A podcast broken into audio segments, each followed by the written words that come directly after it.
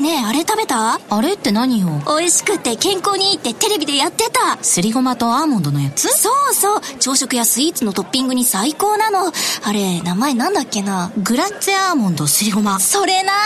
違います。新生クラッシュアーモンドすりごま、大好評発売中。皆さんこんにちは。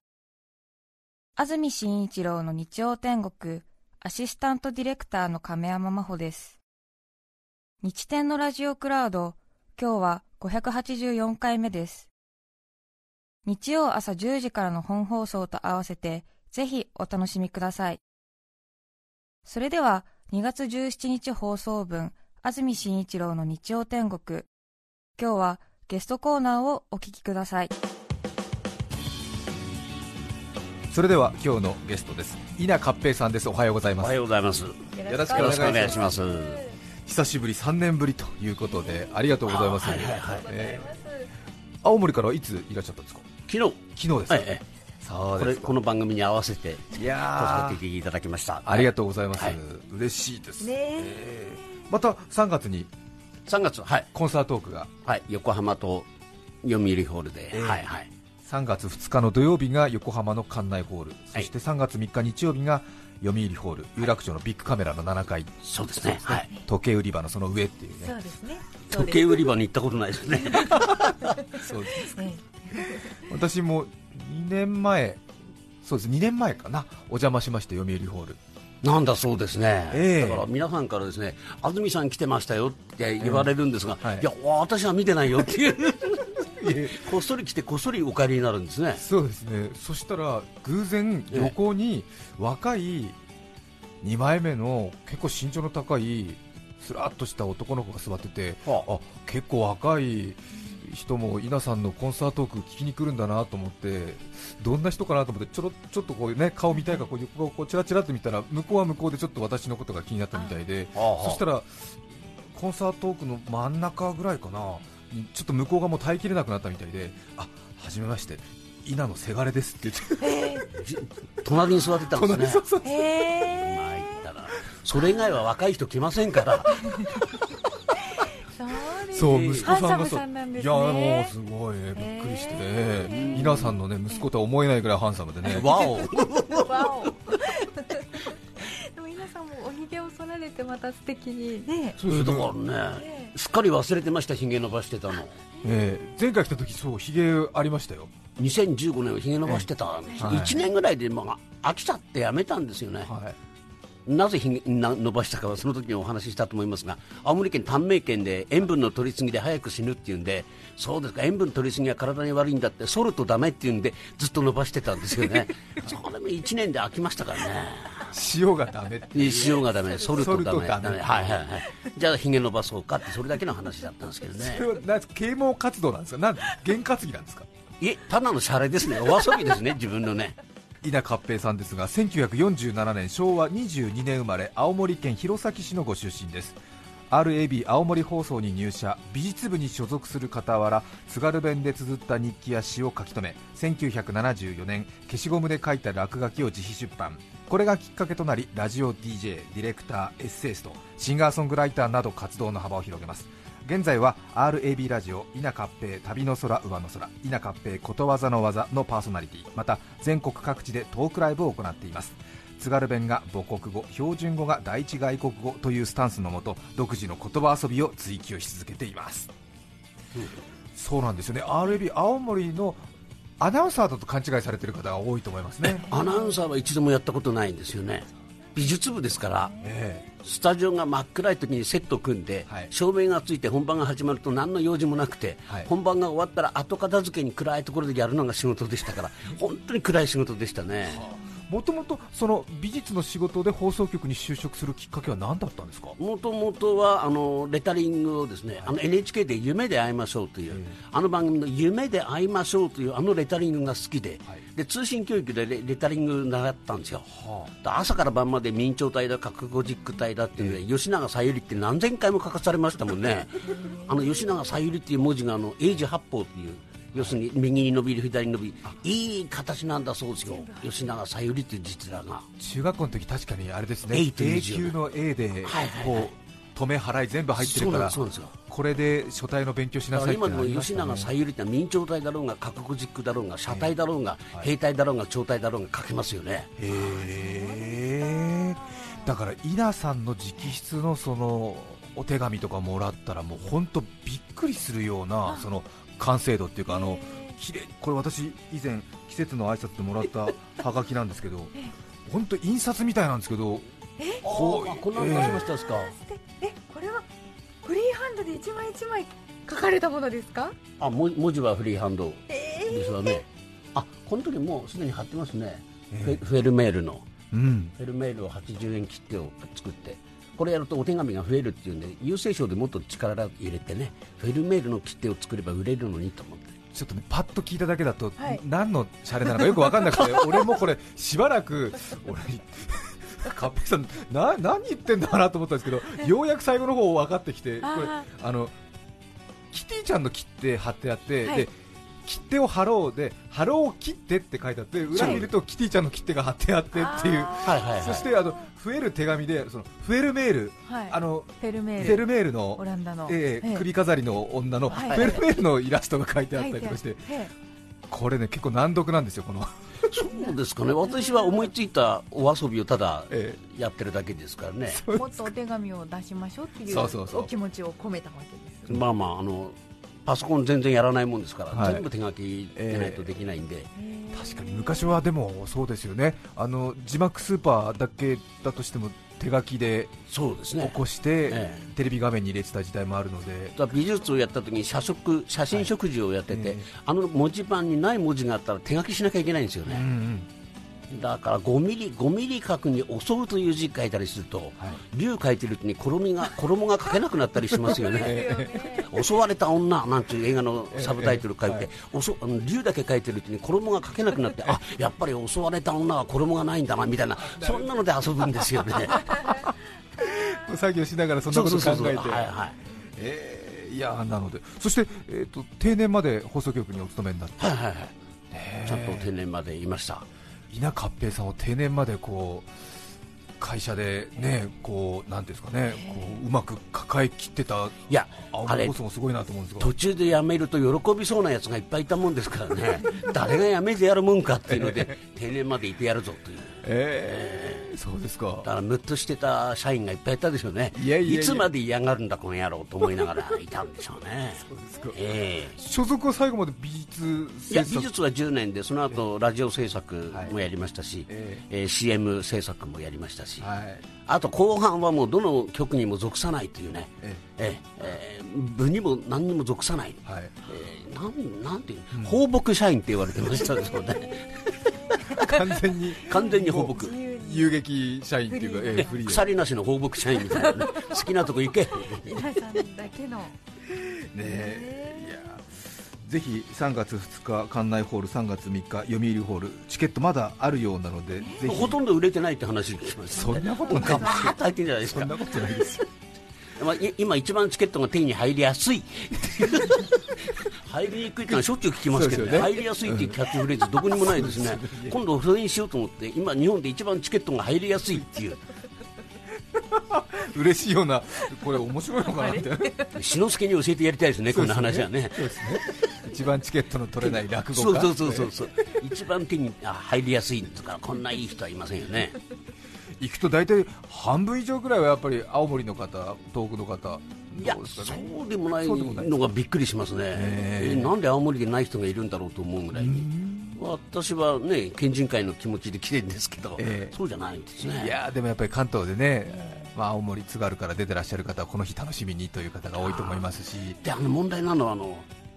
ステージでいろんなお話しますでしょと、青森から来たんで津軽弁を聞きに来たのに、思ったよりたくさん言わないですねっていうクレームが来るんですよ。もっと津軽弁を言ってくださいと、で翌年にじゃあ津軽弁を多くするとですね、せっかく高い金払ってきたのに何喋ってるかわからないどっちに話を合わせていいかわからなくなりますね、難しいですね。 そしてまたちょっとあれですよね、津軽弁がわかる人たちがその先に笑って、その優越感を持ってね、この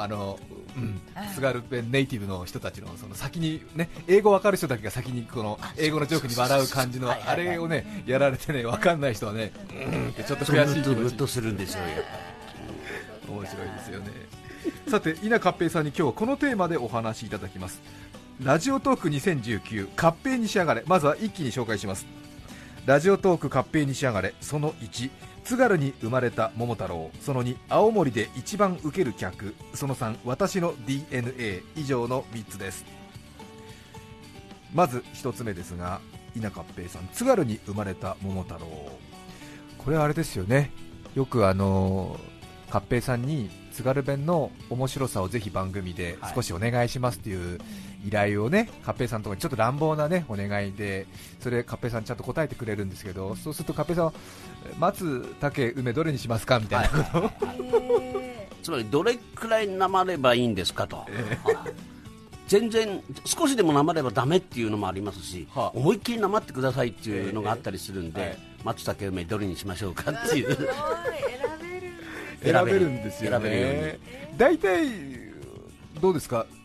テレビの制作者などは松っていうのはまあ標準語初級編でちょっとイントネーションがなまるだけ、これは昔々あるところにおじいさんとおばあさんがおりましたっていうのがいわゆる標準語共通語、これイントネーションだけ津軽弁になると昔々あるところにおじいさんとおばあさんがいました、これが初級ですね、イントネーションだけ松だから字そのものは標準語共通な、読み方だけイントネーションが津軽弁の、竹になると中級編でね、ある単語を方言に直せるかどうかで、どんなになまったって桃がリンゴになるはずはない、なまれるものはなまれると、それで竹編をやると昔々あるところさ、じさまとばさまいたんだと、じさまは山さすばかりでばさまは川さひんたくに行ったんだと、ばさまは川でひんたくしてらきゃ川上からでいったらだ桃っこ長いできたんだとってやると、これが桃が桃っこになるぐらいの、でこれ全部やっても聞いてる人全部理解できるんですね。そうですね。なぜ理解できるかというと元の話を知ってるからですよね。知らなければ多分全然理解できない、でもなんとなく私たちもついていけるような心地よいその津軽弁らしいリズムで、日本昔話みたいな感じの、そうですね、これが梅、上級編になるとこれはちょっとついてこれないかなという。あ、そうちょっと梅聞きたいですね、ぜひ。梅ですか、ぼーっと聞いてた方がいいですよ。一生懸命聞くと疲れますから。わかりました。津軽の人が聞いてもわかんないって言われますんで。じゃあ梅、上級編。お願いします。にゃまだいがねも昔の話くだんだばてや、あるとこさやずっことばばでいたんだとや、ずっこは裏日の山さざっぱふるるにばばかわさひんだくにいたんだとや、ばばかわでひんだくしてらきゃほらどうしたらもんだかさのりゃでいたらだももこ長いできたぞな、ばばそのももこはふらきさ戻ったぞな、さしてばんかだんなってずっこ戻ってきたね、いいなんぼまだ見たらだももこだびずんでほじこできるくなったけよ、ももこは太るけにかぱっとわいで中からみんごいおどごわらさではってきたぞな、いやいやいやずっこババドッテンぶずまきだばて桃からうまいだんだはんで桃太郎ずなまいこにして弁護このちょんこりあんずがったんだぜや、これなんですね。もう大体どの辺やってるかは分かりますよね。なんかカパって男の子出てきたって感じはなんとか聞き取れて、はーすごいですね。これでやられると全然ついてこれないっていう人がいますよね。でも大体あの辺やってる何ぐらいしか分からないですね。そうですね。でもなんかこうやられたっていう感じの快感がありますね。なんかでこれ時々やるとでたらめ言ってるでしょって言われるんですよね、でもう一回やってくれと、同じかどうかって言われる、間違いなく読んでますからね。はあ、それいわゆる勝平さんが訳して。そうですね、そうですね。はあ、息継ぎのタイミングもわからないぐらいですけども、そのスピードはやっぱり上げているですか。そうですね、地元の人にもわからないように読んでやろうという意識がありますね。やっぱり早いんですよね。あと桃太郎以外にもいろいろ訳されてて、もうね、びっくりするんですよね。古典もなんか北条記とかつれづれ草とかで、ね、北条記、川の水行く川の流れは絶えずしてしかも元の水にあらずよどみに歌方はかつけかつ結びて久しくとどんがりたるためしなし、はい、学校で習った時は難しいなと思ったんですよね、うん、これ津軽弁でいくとね、はい、川の水かほらいつも動いてるはんで何やどんでも戻ることねえのやメンズたまりだけんたどこさ浮かんでる暗服だってようまいだがどもいばきできだがどもいばうまいでいつも太ずでねえのやってこれが北条記を直訳するとこうなりますね。直訳したんですか。直訳です。なんかこう水の泡があれですよね、こう絶えずして元の水にはないっていうことですけど、ね、だからこの古文の時間もその地方の方言でも教えてやると子どもたちはもっと古典に興味を持ったかもしれないと思ったりしますよね。そうですね、いやじゃあ続いて、はい、つれづれ草つれづれ草、あ、つれづれなるままに日暮らしすずりに向かいてとぜんそうですね、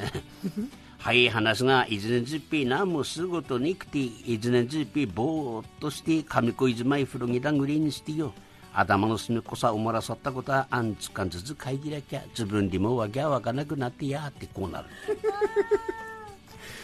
ちょっとつれづれの具合がさらにちょっとだんだんどうでもよくなってるねいやついでに枕草子を、はいなんたて春朝間がいがびあんつかんずつ知らんぱつきでいく山こさ紫色の雲かばほーっとしたりしてなざばにお月様出果てればことさらに真っ暗だばげにホタルコ一匹飛んでるずのも悪くはねばたて一匹ねすげパヤパヤずのもいきゃなってことですね枕草子いいですね。枕草子いいですね。ぴったりですねちょっと春はあけぼの的なこうようよう白くなりゆく感じのそのぼんわりした感じはベストですね、はい、一匹にすげパヤパヤズのもいいってこれ好きですね自分でもね。パヤパヤズってのはどういうことですか。なんか軽やかに、まあ、どうでもよく飛んでるみたいな感じでしょうね重みが何にもないみたいなやっぱり擬態語擬音語ってのが多いですね。独特で方言は日本中多いんじゃないですか。そういうのが共通語にはない擬態語、擬音語がそうですね、はいはい、青森の津軽地方で使われている言葉が津軽弁。そうですね、はい、日本だと津軽弁と鹿児島弁が一番難しい言語だなんていうふうに言われてらっしゃいましたですね、鹿児島の方はなんかスパイっていうんですか、隠密を見つけ出すために方言を作ったらしいですよね、はい、だからこれを理解できないやつは隠密だという、うん、なるほど。で津軽もそうだったんですかって鹿児島の人に聞かれて、津軽は全くそれはないですね、はい、隠密が入る余地がないんで誰も大事なことじゃないですからねどうでもいいような場所だったんですからねそんなことはないですけど、大体この放送は青森に聞こえてませんよね。そうですよ。よしじゃあ何喋ってるのかなねまあなんとなく本州の最北端と最南端で、まあ、非常に個性の強い言葉が残ったって感じわかるんですが、いろいろルーツ調べると大和言葉の、まあ、京都の中心の言葉が残ってたりとか、京都の言葉、大和言葉、そしてアイヌの言葉、はい、この辺が全部ごちゃ混ぜになって入ってますね。あれがだから面白いんじゃないですかね。そうですね、アイヌの言葉っていうとなんとなく北海道かなと思いますが、秋田、青森でもかなり残ってる、ね、結構東北にアイヌ語を元にした地名なんていうのもたくさんありますしね、だからアイヌ青森で靴のことケリっていうんですよね、はい、長ケリ、長靴の長ケリって、このケリっていうのはアイヌ語の靴のことなんですよね。そうですか。子供の頃鉛筆を削ったのは小刀で削る、あれまぎりで鉛筆削るって言ったんですが、まぎりっていうのはアイヌ語の辞典見るとまぎり、小刀って出てきますから、だからごく普通に使ってました ね。 そうですね、アイヌの言葉を。あと猫の名前もなんかそう、猫は青森の猫はね、チャペって名前の猫が多かったんですよ。犬だとポチ、猫だと、まあ、ポチ、猫はチャペ、うちで飼ってた猫もチャペって名前だったんですね、で後で調べたらチャペってのはアイヌ語で猫のことだって、ということは猫に猫って名前つけてたってことですよねバカだな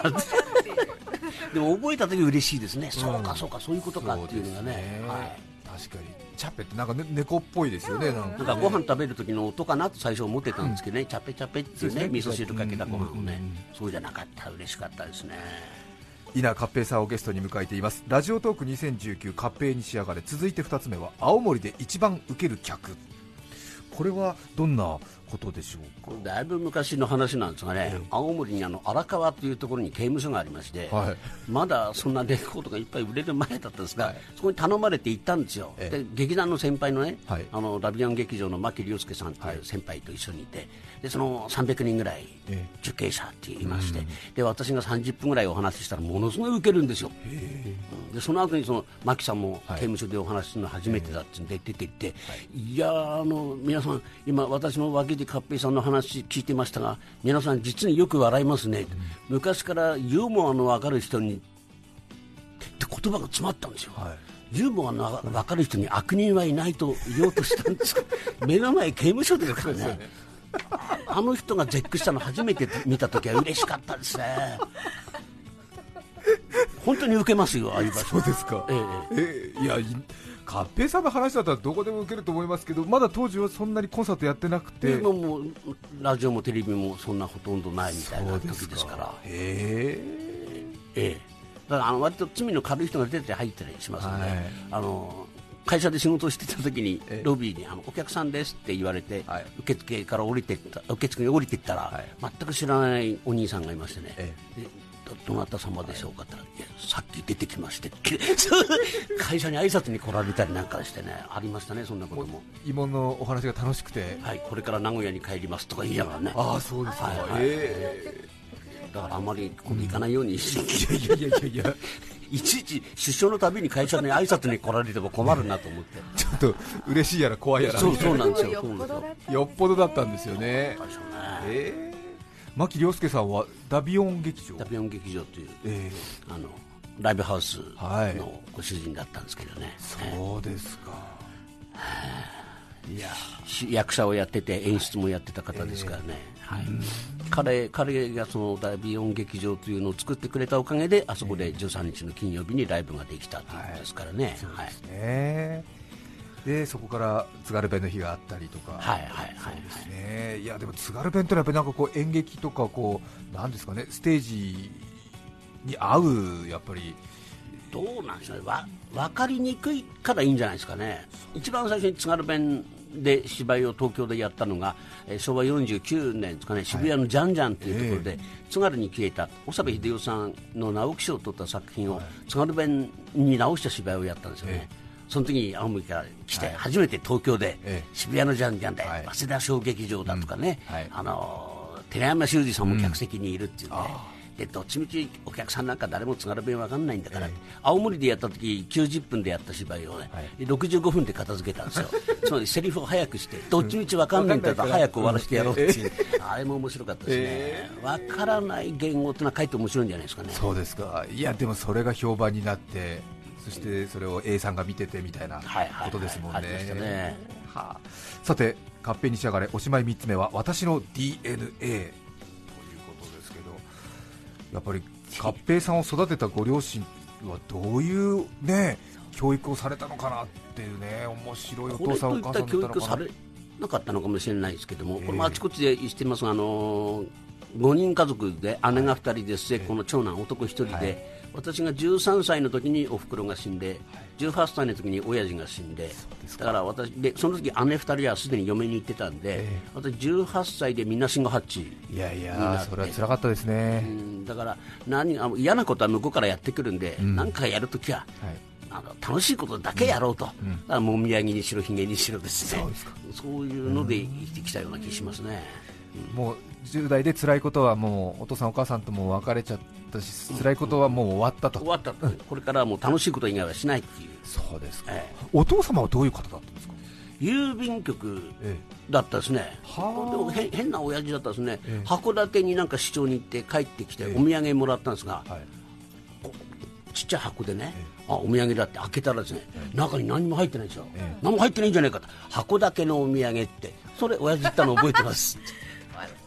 はるばる来たぜ箱だけはい、はい、箱だけのお土産って、中身入ってねえのもらったのがいつまでも覚えてますね面白いですね。あれがうちの親父のすべてだったんじゃないかなと思いますね、しかもそれを子供に見せるっていうのがちょっとね、子供にわざわざなんかデパートで箱だけ包んでもらったらしいですよわざわざそうですというか、ちょっと行動力なんかこうあれですね、楽しませようっていうかなんかあるんじゃないですかね。面白いですね、はい、お父さんの世代なので戦争に行かれて、はいはい、そうですか。切っていっぱい集めて、郵便局に勤めてたから切手をいっぱい集めて戦争に行って、行ったらかみさんが大事な切手だって知らないで戦地にどんどんその切手貼って送ってよこすんで、途中で沈められた手紙もあるかと思うと戦争どころじゃなかったっていうね切手がどれくらい残ってるだろうか、戦争終わって弘前の家に帰ってきた時ただいまって言う前に切手どれくらい残ってるって聞いたって話が好きですねはい、どこまで嘘か本当か分かりませんけどねまあそういう親父だったからこういうせがれができたんだと思えば分かりやすいかもしれないですね。面白いですね。ねえ、奥さんにしたらね、お母さんにしたらね、もう本当に手紙書きたくて仕方なくて、切手なんかどうでもいいわけですよ。そうですね、高価な切手だとかね、珍しい全然関係ないですからね。お父さんも見て、うわこの記念切手、そうですよね。多分戦地で一人でギャーッと思ったんじゃないですかね。この切手使ったって。そう。ただいまより先に切って何枚残ってるってのはいいですね。いい話だと思って。それではここで1曲お聴きいただきます。秦野市の飲めない酒はないさん、48歳男性の方からのリクエストです。作曲は鈴木喜三郎さん、弘前のご出身ですね。三好哲生さんです。涙を拭いて。著作権使用許諾申請をしていないためリクエスト曲は配信できません。引き続きゲストコーナーをお聴きください。秦野市の飲めない酒はないさん、48歳男性の方からのリクエスト、三好哲生さん、涙を拭いてお聞きいただきました。さて今日はゲストに稲勝平さんをお迎えしてお話を伺ってまいりました。毎年恒例、稲勝平さんのコンサートークが来月東京と横浜で行われます。稲勝平コンサートーク2019、うさぎおいし鹿の山、忘れがたきふるさと。3月2日土曜日は横浜関内ホール、3月3日日曜日は東京有楽町の読売ホールともに1時会場1時半開演で全席指定となっています。チケットは税込み4800円、チケットピア他にて好評発売中です。さてお便りもたくさん来ています、はい、世田谷区の方ですが、小学校の頃母が買ったらしい勝平さんの本が家にあり、普段読書をしない子供だった私が何度も読み、めちゃめちゃ印象に残っています悪く育ったんじゃないですかねその中にドサユサという説明に津軽弁すげえと衝撃を受けたことを覚えています。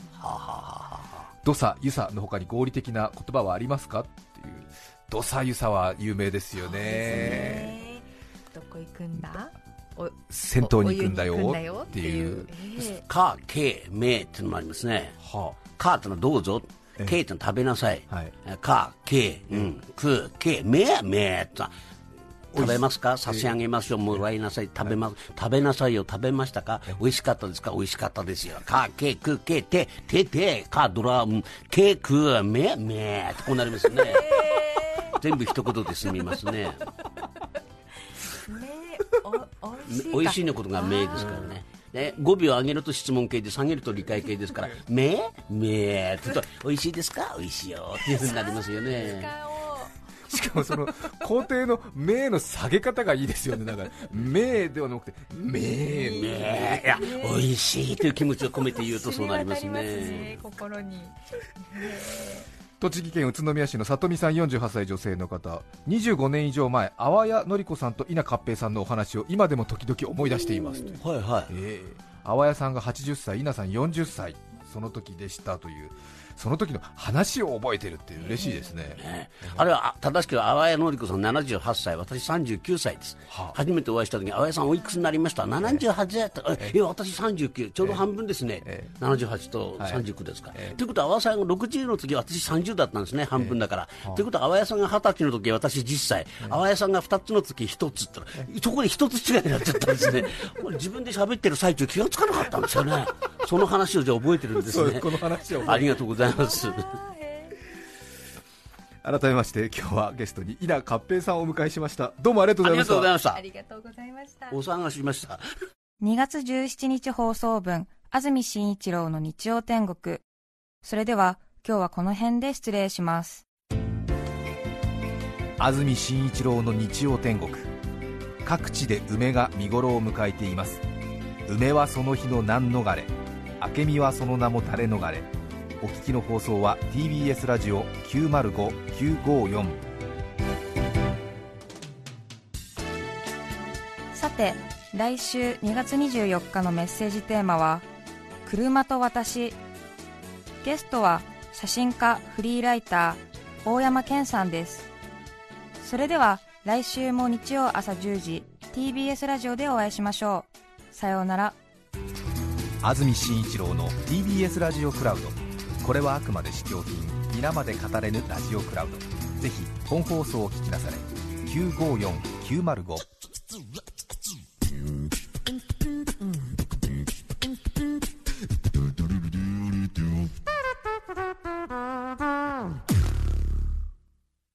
おばあちゃん、これ飲んでみて。ありがとね。おいしいわ。これはきな粉を入れた牛乳かね。正解。そしてごまパウダーの香ばしさ、黒糖と麦芽糖の優しい甘さ、もしやとろけるきな粉を入れたのかね。おばあちゃんすごい。老若男女に人気、新生とろけるきな粉。